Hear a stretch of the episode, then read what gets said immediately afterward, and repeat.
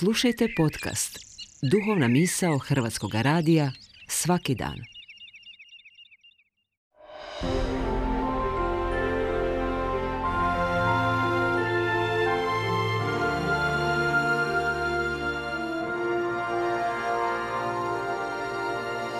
Duhovna misao.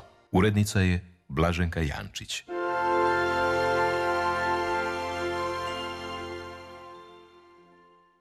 Dragi prijatelju, dobrodošao u duhovnu misao. Branimir Budinski ovdje.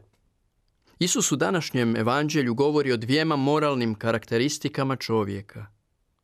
Postoji jedna moralna karakteristika koju svi mrzimo kod drugih, ali koju jedva možemo uočiti kod sebe.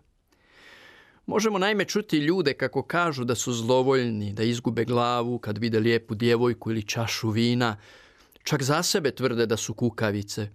Međutim, ja nikada nisam nikoga čuo da se osuđuje zbog ovoga poroka.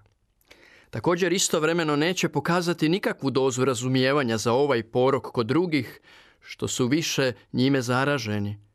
Riječ je o oholosti, a u moralnom smislu suprotnost mu je poniznost, skromnost.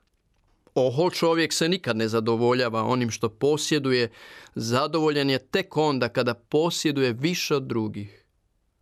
Naime, seksualni nagon može dva mladića koji vole istu djevojku natjerati da se natječu, no to je samo slučajnost.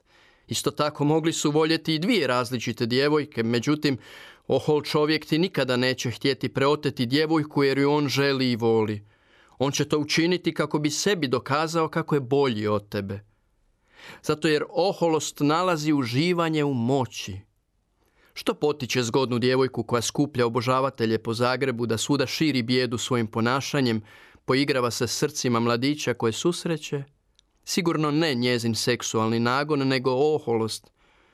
Što nekog poslodavca tjera da se bahati, da ponižava svoje radnike, grabi sve više i više na račun tuđe žrtve?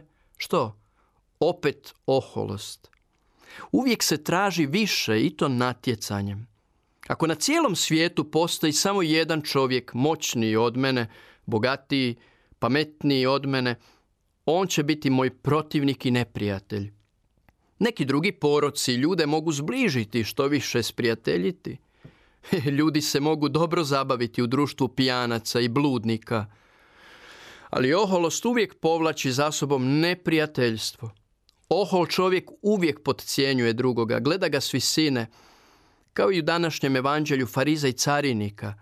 Stoga je potpuno jasno da ne može vidjeti nešto što je iznad njega, a to je Bog. To je najtužnije u ovom evanđelju, jer pošto ne vidi iznad sebe, kako onda moli u hramu? Kaže nam tekst, u sebi se molio. Grčki izvornik nam to prevodi ovako. Farizaj je stajao i sam se sebi molio. Imamo refleksni glagol. Farizej je zapravo vodio monolog. Došao je u hram uvjeriti sebe kako je dobar i pravedan.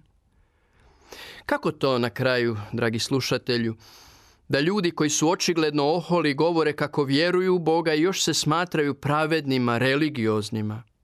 Teoretski priznaju da u odnosu na Boga nisu ništa, da su bjedni, no u stvarnosti misle da Bog posebno drži upravo do njih i smatra ih daleko boljima od ostalih ljudi.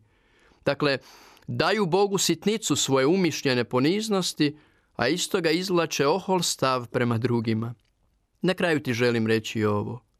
Svatko je od nas ohol, a u kojoj mjeri niječeš da si ohol, upravo u toj mjeri si ohol.